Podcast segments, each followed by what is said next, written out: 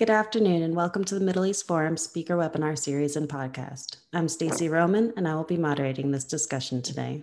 We're pleased to have Steve Emerson, Director of the Investigative Project on Terrorism, join us to discuss Does a third Lebanon-Israel war lie ahead?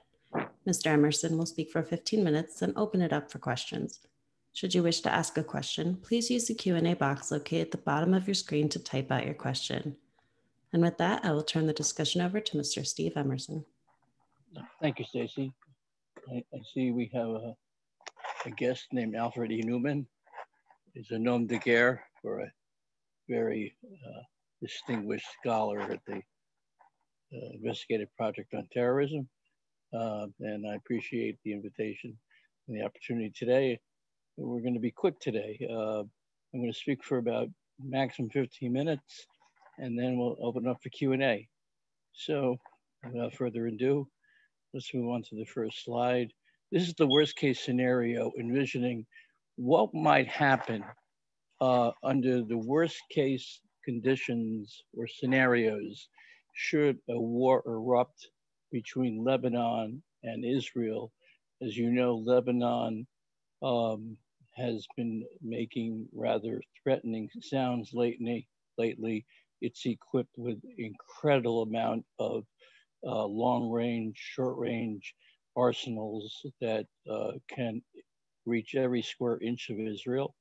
Israel has a, also a very advanced missile defense system, um, and it's a powder keg. And um, one false move can cause um, what we call an unplanned escalation. But there are other scenarios in which there could be a surprise attack by Hezbollah.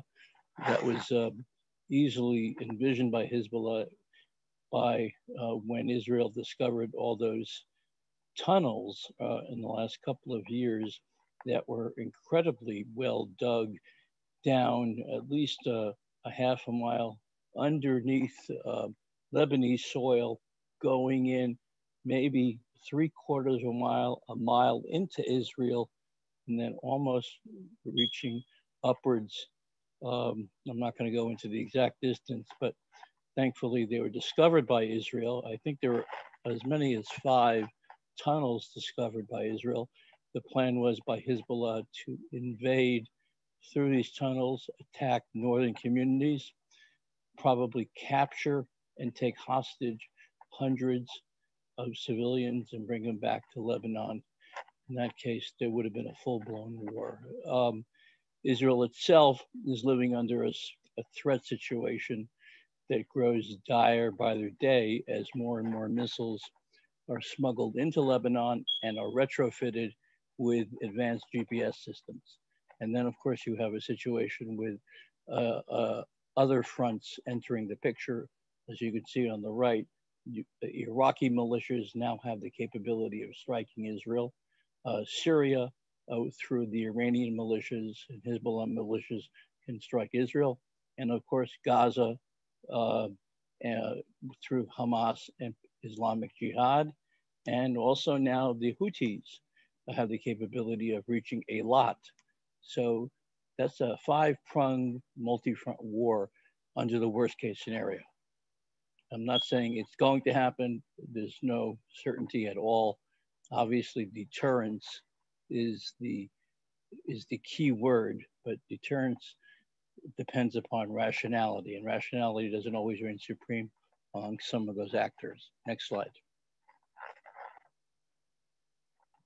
Okay, so um, just to go over the major areas of conflict uh, or the, um, the, major arsenals or the tools of the conflict.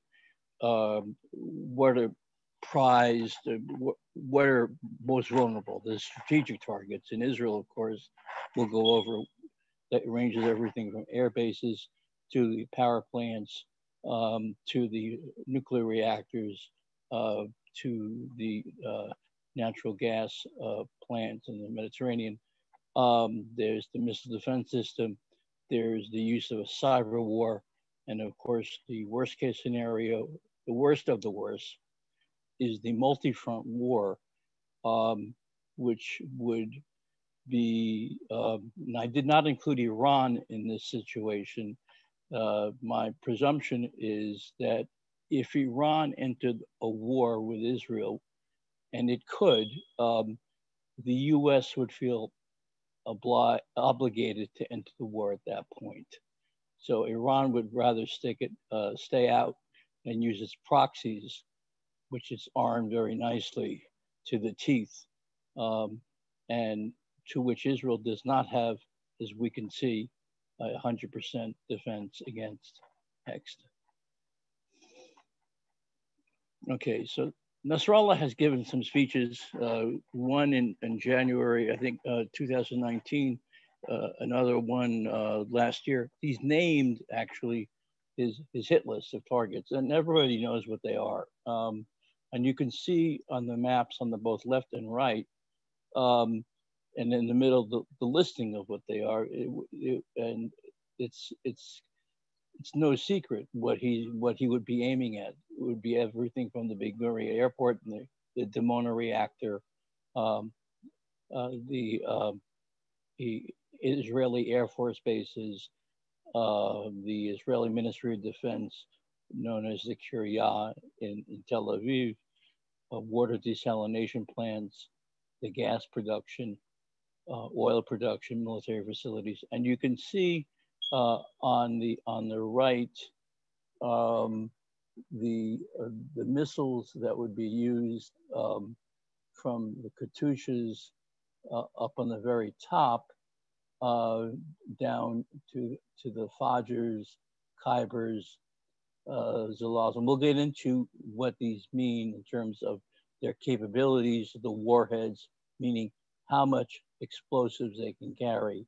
And uh, considering that the Katyushas that had traditionally been fired by Hamas against Israel carried only maybe uh, eight pounds of explosives, and we saw what damage they could do in Sderot if they hit a target, um, and they were wildly inaccurate.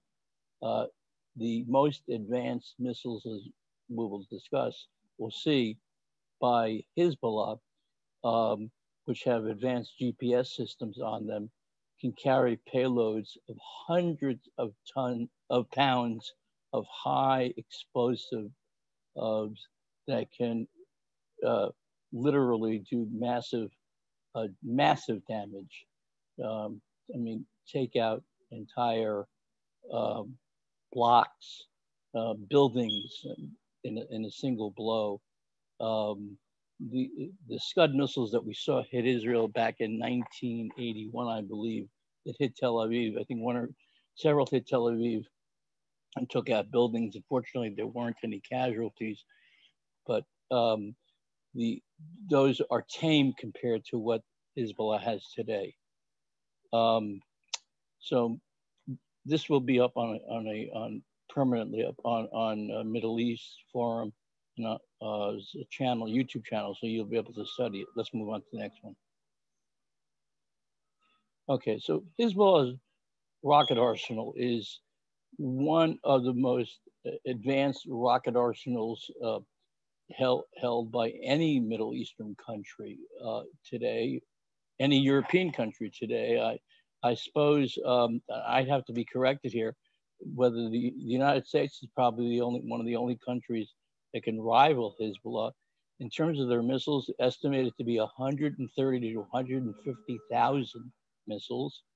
Uh, as you can see on the left side, on the bottom left, they, they range from short range, which is less than 70 kilometers, about 50 miles, uh, to long range, less than 250 um, kilometers, maybe. So they can hit every square inch of Israel. You can see on the map um, the, the, the ranges, and you can see the amount of time actually that it would take to strike Israel once they were launched from Lebanon.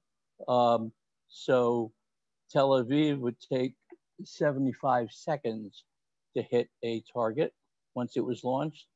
Uh, to hit Eilat would take 195 seconds. To hit anything short of uh, Tel Aviv would take as little as 50 seconds. Um, as far as PGMs, which is precision guided missiles, no one knows exactly how many uh, the uh, Hezbollah ha has been able to retrofit, but it's estimated to be at least 500 to 1,000, which means that on those long range missiles, which could be on the, if we look on the right side, uh, the Zelzal 2, um, which can carry payloads of, um, sorry, we, we, just lost here. Let's go back. Um, payloads of um, uh, hundreds of, of pounds of explosives that can do very serious damage, um, massive damage. Uh, I'm not going to get into the destructive power, but let's just say it, it can hit with precision. Um, and the we'll talk again in another slide about what Israel has to defend against it. But up on the left-hand corner, that's a headline from the recent Jerusalem Post by uh, a quote by an IDF general saying, in a future war, Israel will be hit by 2,000 missiles a day. Um, now, um, we'll go into the scenario of what that means and whether, in fact, the Israeli defense system that they've set up through their anti-missile system can actually uh, defend against that type of assault. Let's go on to the next slide.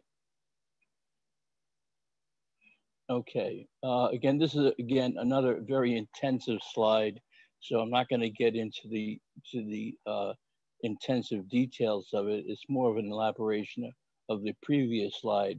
The left slide is something you can, if you have trouble sleeping, uh, this will either uh, keep you up at night or it'll make you go to sleep. So uh, either one, uh, that's the left Excel sheet basically describing the Hezbollah we weapon system, everything from their payload to their range um, uh, and um, to the number, uh, estimated number that they have. Uh, on the right side, of course, is again uh, a visualization of you know the capabilities, how how fast, how long it would take to launch. Again, uh, a long-range precision guided Scud missile, uh, which is uh, could take 195 seconds.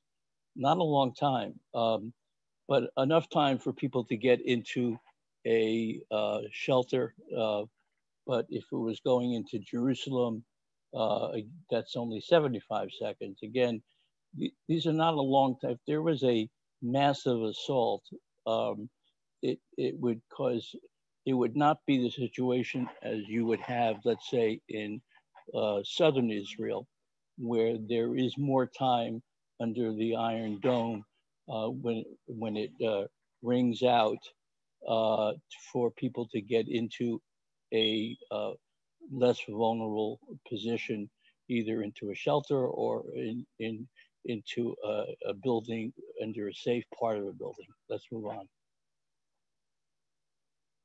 Okay, this is the Israeli defense missile system here. Um, and it, it, it, consists of, the missile system is really the heart, the first part of defending against the, the missiles, which is the Iron Dome. And when it says 10,000, it's the number of uh, missiles it has that the Iron Dome can, can launch. The David Sling, um, the Arrow 2 and the Arrow 3, which are more recent, highly advanced uh, anti-missile uh, uh, systems, um, which are ballistic missile systems. Um, and on the right side, you can see the chart in terms of their capabilities, uh, in terms of what they're directed against, what they're designed to defend against, what their ranges and everything. Now, what it doesn't tell you is what would happen under a scenario in which there were 2,000 missiles uh, launched at Israel in one day. Um, because we know from prior experiences with uh, Hamas or the Islamic Jihad launching uh, a, a high frequency of rockets against Israel uh, in, uh, in the last uh, year and a half, it overcame the Iron Dome. It simply was not able to uh, uh, keep up with the missiles, and it it's it the frequency of missiles and the number of missiles was too much. So the the the problem here, and Israeli generals have admitted, in fact, that were 2,000 missiles to be launched every day, the majority, first of all, would not be precision guided, but they would be um, launched and any number could hit uh, randomly a civilian or a defense target.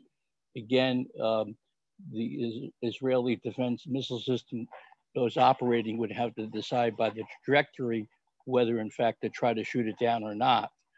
But uh, if we're talking about 2,000 missiles, it would be fairly divided between long range, short range, and middle range. Um, certainly the Israelis do not have the capability of, of, of striking all of them or even half of them, nor would they have to, because if, if most of them are random, uh, as most of the rockets that are launched against southern Israel by Hamas, the Iron Dome is needed only in about 30, 35% of the rockets and missiles uh, launched against Israel by Hamas and Islamic Jihad. That is, those that the, uh, the IDF can determine whose trajectory is likely to land on a civilian or a strategic target. Now, this does not include something else, which is um, the Israeli ability um, uh, through their aircraft to hit 3,000 launchers in a day. We'll see that in the next slide. Um, but also the Israeli ability to protect itself. Now, only um, a, a, third of all uh, Israelis have uh, shelters, and that is a problem. But then again, there are parking lots, there are uh, built in, there are multiple uh, big shelters that are built in other areas. Uh, so the, the lack of every home to have a shelter does not fairly convey the, the issue that uh, of vulnerability. There's less vulnerability than that would than that statistic would portray itself. Okay, let's move on. Okay, so you can see up in the right-hand corner, this is a headline from the, from the Jerusalem Post. In the message to Hezbollah, this is from the February 16th of this year Jerusalem Post headline. In the message to Hezbollah, IAF, Israeli aircraft practices, uh, force practices uh, striking 3,000 targets in 24 hours.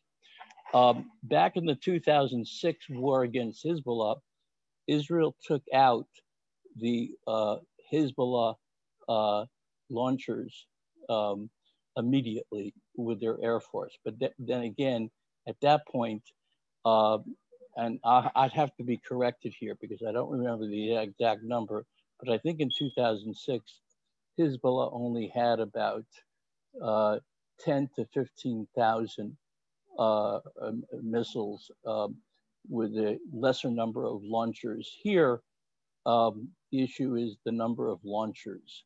And Israel has a pretty good idea of where those launchers are. And we'll see a map of that in a second. But the ability to take out those targets, 3,000, is pretty impressive.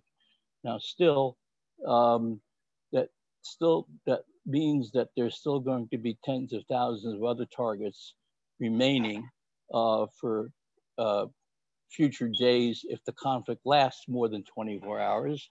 Nobody knows how long a conflict will last. Um, the, the war in 2006, correct me if I'm wrong, I think it lasted 34 days. It seemed it was seemed to have seemed to have escalated uh, because of the way it was fought. Um, in large part because I think the Israelis were unprepared for that type of war. Uh, but they have learned a lot of lessons since that war. On the left side, you can see the fact that they have or about to acquire 50 F-35s which are the most advanced aircraft in the world, bar none. Absolutely amazing aircraft. Um, they can do everything but cook you breakfast in the morning, and they probably can do that as well. Um, they have 50 F-15s, and and they've got up to 300 F-16s. So they've got a pretty pretty good air force, and they have amazing, amazingly talented pilots, as you know. So um, given the fact that they have the capability of, striking 3,000 targets in 24 hours, that, that is a message to Hezbollah about what a uh, preemptive attack could do. Let's move on.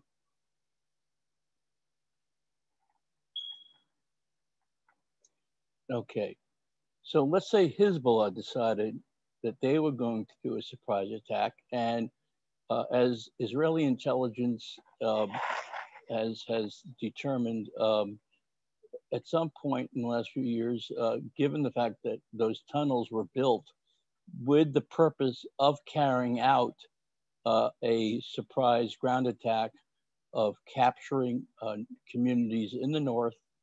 Um, there is no doubt that Hezbollah has contemplated that. In the recent, in the recent year, in last year, uh, Nasrallah has given interviews saying that he is not interested in a war with Israel, but um, Nasrallah's word veracity isn't something that I would uh, put any money on. Um, though it is interesting that after the 2006 war, given the amount of destruction that the Lebanese infrastructure suffered as a result of the war, Nasrallah did give several interviews saying, had he known about the amount of destruction that would have Hezbollah and, and the Lebanese uh, uh, uh, infrastructure, civilian infrastructure would have suffered, uh, he would not have uh, instigated that war, which he did by the surprise attack on the patrol on the northern border,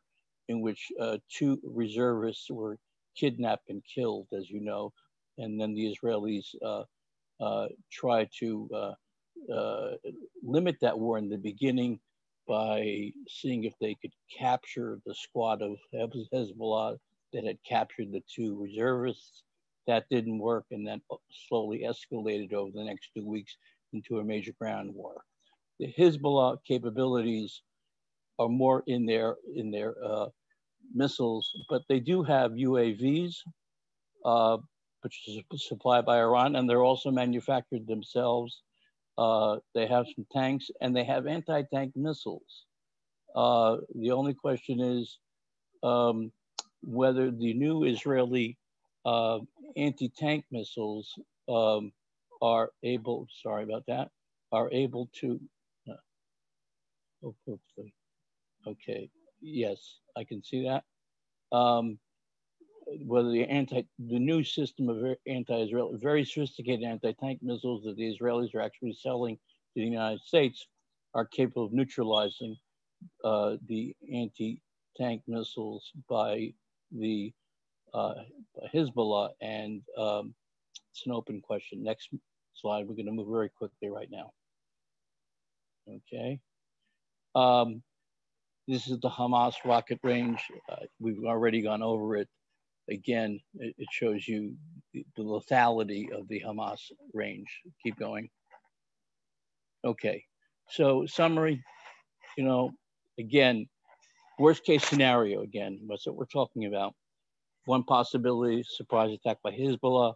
The other possibility, Israel says, you know, we can't live under this threat of of, of a, uh, a, guillotine any longer. We're going to strike Hezbollah now while we can because it's only going to get worse. The other possibility is just an unplanned escalation. Something happens up in the north and it just grows over a series of hours or days, or there's a multi front war against Israel.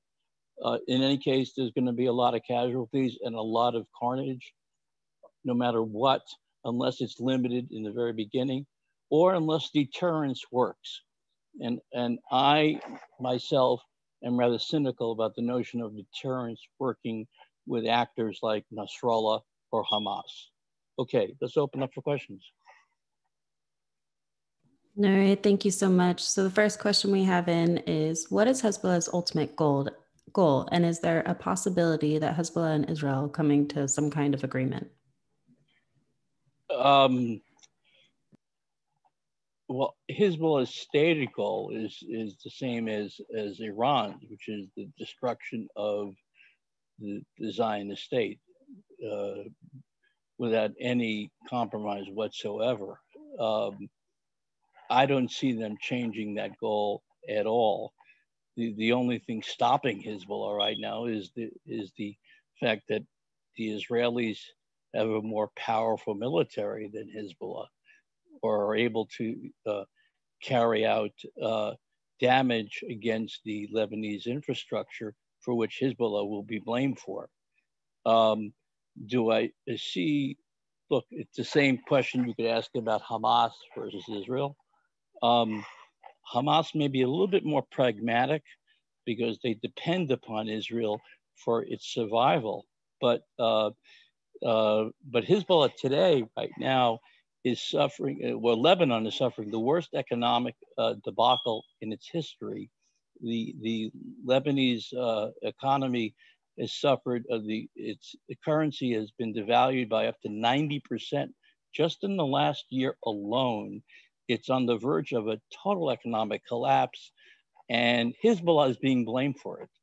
And it, historically, uh, well, at least as far as I know, uh, ever since Hezbollah has been implanted there, I have never seen as much resent, popular resentment against Hezbollah. So there, there might be even an opportunity for an uprising against Hezbollah. But again, then again, Hezbollah has a lot of toys, meaning weapons. So, and they're not going to leave voluntarily. So I, I, I, I don't see a peaceful resolution here. Well, you preempted my next question. To what extent do you think Lebanon's deteriorating domestic situation deters Hezbollah from seeking conflict with Israel in the near term?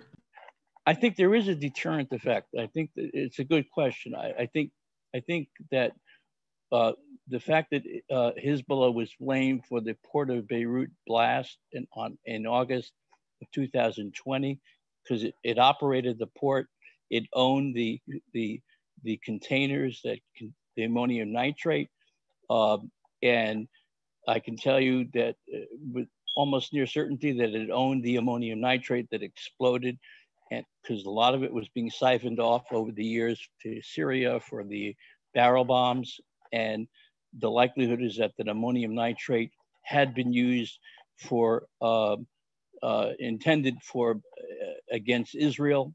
And so, um, but the, the, the deterioration uh, of the economy has been uh, absolutely so destructive to the uh, lives of, of most Lebanese that there have been uh, massive demonstrations against Hezbollah, uh, not just by Christians, but by uh, Sunnis all over the country and by uh, a fair number of Shiites. I know when I was doing a story about the destruction but by the port of Beirut explosion, I interviewed Lebanese generals, four stars and two stars, in the Lebanese army and Sunni generals, and they were very bitter about his. They wanted them out immediately. Uh, I also interviewed several uh, Shiite leaders uh, who spoke off the record, but they said they wanted Hezbollah out also. They blamed Hezbollah for the destruction of the Lebanese economy since they were so corrupt. Um, and uh, recently, a uh, the main Lebanese uh, the main Hezbollah bank was hacked and the identities of the main account holders was leaked and it showed even more corruption of what uh, the Leb- uh, Hezbollah was doing to the economy. So I think the, the, question is a great question. I think this has had a, a deterring effect on Nasrallah's intentions. Understood. Thank you. Would any other countries come to the aid of Israel if this worst case scenario were to happen other than the US? For example, are Egypt and Jordan likely to remain quiet if an attack comes from Lebanon and Syria? I it's a good question. I, I doubt I don't know that I don't think that Jordan would. Uh, as far as Egypt, um, the the only ability of Egypt possibly would be the Egyptian Navy, but I don't know that they would come in in support. Uh, nor, nor, do I think the Israelis would need it. Um, the only area that the Israelis would need, possibly need uh, assistance, would either be if the their supplies ran out, as they did run out in previous wars, and they needed the U.S. to resupply them. Um, either in missiles or ordnance, uh, or if they suffered a serious setback and they needed uh, some tactical assistance by uh, fighter aircraft. And that really, I think, the only country that would assist Israel. I don't think the Europeans uh, would ever lift a finger to help Israel. I think only the US would. Thank you. As what red line crossed by Hezbollah would cause Israel to preemptively attack them? And is there any scenario you can envision which would result in Israel using nuclear weapons to take out some or all of the missiles and some enemies have aimed at it? Well, that may be beyond my pay grade. Um, so I, I, appreciate the questioner. Um, I, I, don't know that I'm, uh, I don't know anybody has the answer about the latter question about a nuclear weapon, but uh, Israel has always stated that they're not going to be the first to introduce them. The problem is that if they are the second, if they use it as the uh, a, a, second strike, that means they've already suffered a, a fatal first blow. So, um, you know, that that's a it's a question that almost answers itself. Um, I, I, think there are other steps, however, today that can be used before a nuclear bomb is used. There is EMP, which can um, can take out the the the, the uh, electrical grid of an entire country without the destructive power of a nuclear weapon. Um, and, and that's something uh, that I, I'm not saying the Israelis are considering or have or have the capability. I'm just suggesting that that is something that is far less destructive that other countries within the tech, same technical capabilities that Israel have uh, are certainly have considered if they if their existence was ever threatened by a neighboring enemy. Um, the red line is a good question um, because um, the the issue for Israel is is one the Hezbollah threat today is an existential threat. There's no doubt about it.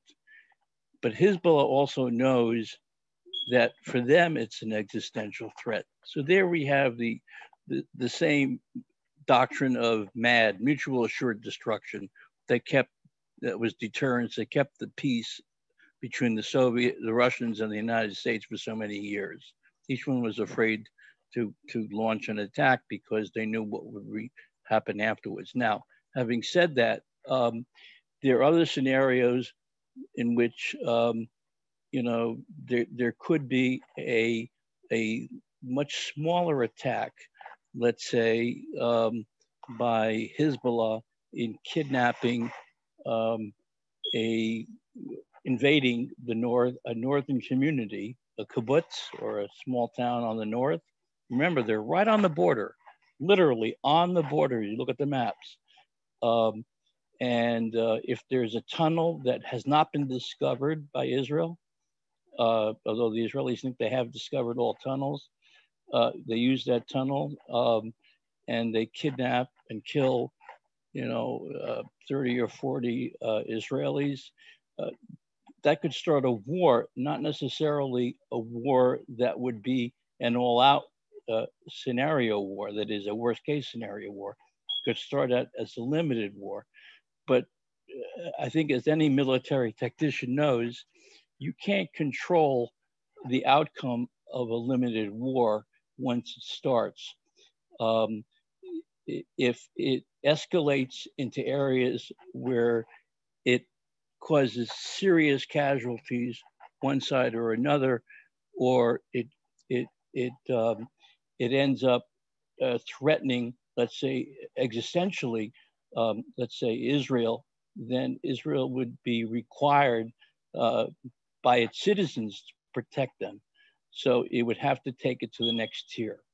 Again, this is all speculation, uh, and I know that it, you know it's it's easy to speculate, but I've been in years past when I uh, was a consultant to the Pentagon. Um, uh, I remember game scenarios, game warring, where there were actual gaming out scenarios in different regions of the world, and I participated in game scenarios with Israel against uh, its some of its neighbors, particularly against uh, Hamas, Islamic Jihad, against Iran, and against uh, Hezbollah.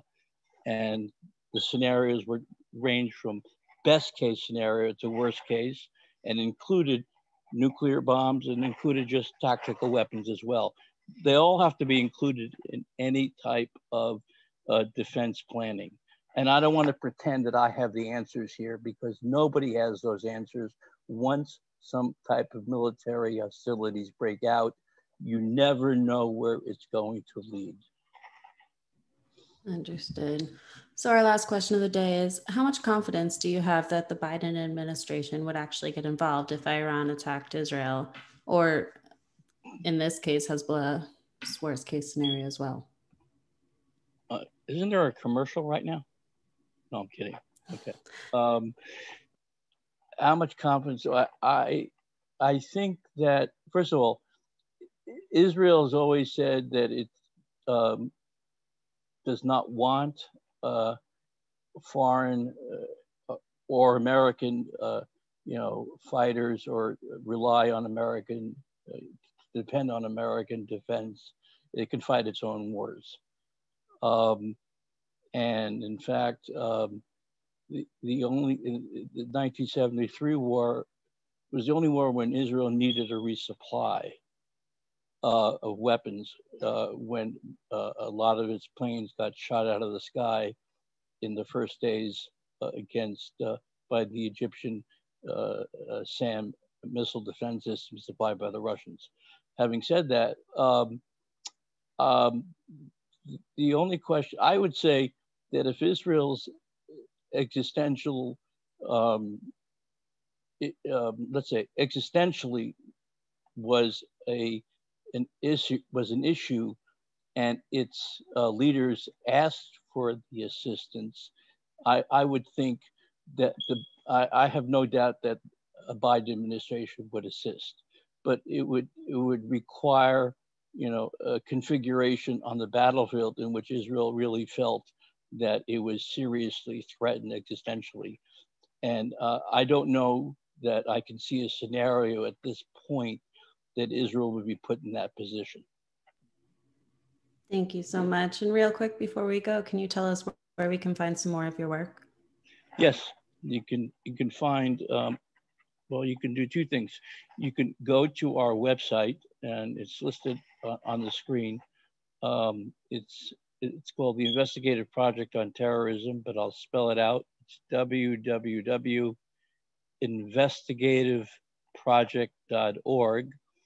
But if you want to get our newsletter or emails, and we send out emails about uh, Islamic terrorism, about um, the effects of is uh, terrorist financing, uh, money laundering, also about uh, uh, Islamic reformism, um, a whole spectrum of pretty good articles.